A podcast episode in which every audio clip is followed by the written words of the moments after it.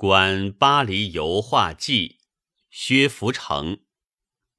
光绪十六年春闰二月甲子，余游巴黎蜡人馆，见所制蜡人西仿生人，形体态度、发肤颜色、长短风疾，无不必效。自王公卿相。以致工艺杂流，凡有名者，往往流向于馆，或立或卧，或坐或俯，或笑或哭，或饮或博，骤视之，无不惊为生人者。于气叹其技艺之妙，译者称。昔人绝技犹没于油画，何迟往油画院一观普法交战图乎？其法为一大圆室，以巨幅悬之四壁，由屋顶放光明入室。人在室中，极目四望，则见城堡钢峦，西涧树林，森然布列。两军人马杂沓，驰者、伏者、奔者、追者，开枪者、燃炮者，牵大旗者、挽炮车者，络绎相逐。每一巨弹堕地，则火光迸裂，烟焰弥漫；其被轰击者，则断壁危楼，或前其庐。或者其源，而军士之折臂断足、血流淹地、眼仰将扑者，令人目不忍睹。仰视天，则明月斜挂，云霞掩映；俯视地，则绿草如茵，川原无际。即自疑身外及战场。而望其在一室中者，待以守门之，使之其为壁也、画也，皆幻也。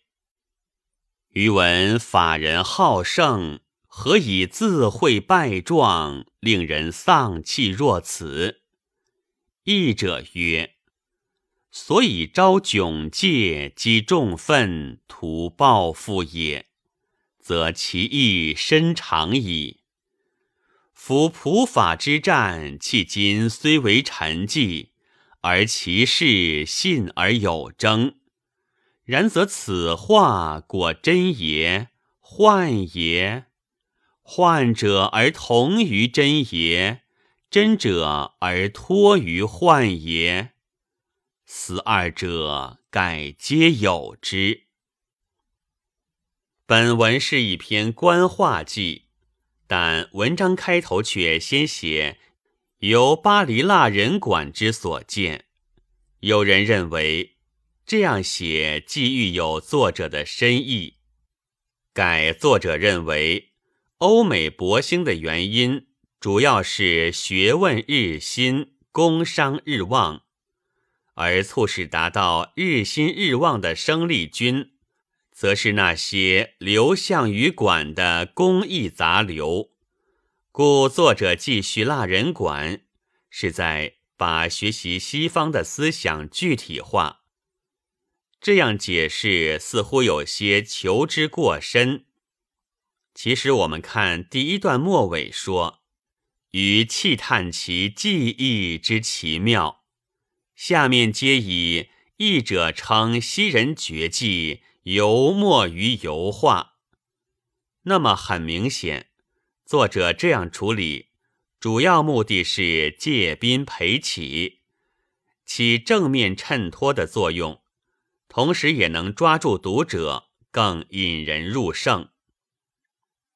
末尾一段再次引用译者之语，指出法人好胜却又自会败状的原因。是在招窘戒积重愤图报复，揭出了普法交战图的画意。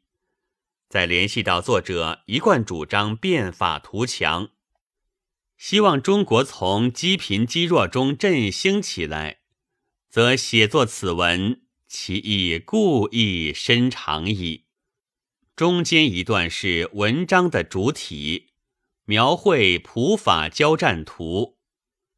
黑格尔曾经说过：“绘画不比诗歌，不能表达整个事件或情节的发展步骤，只能抓住一个片刻。因此，该挑选那集中前因后果在一点里的景象。譬如画打仗，就得画胜负可分而战斗尚酣的片刻。”这段话恰好可以适用于这幅普法交战图。从下文“自会败状”四字来看，这时已分出胜负，但战斗仍然空前激烈。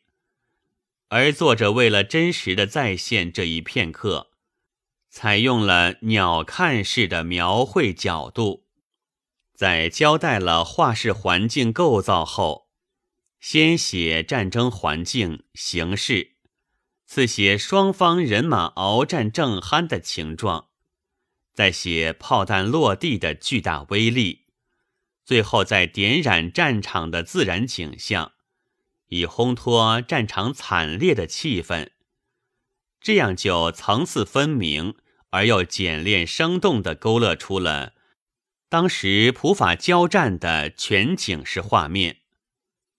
另外，古人早就说过：“宣物莫大于言，存形莫善于画。”绘画作为一种视觉形象艺术，在描绘客观事物时，虽然也能捕捉住事物最富动感的一瞬间，但其画面毕竟是凝固不动的。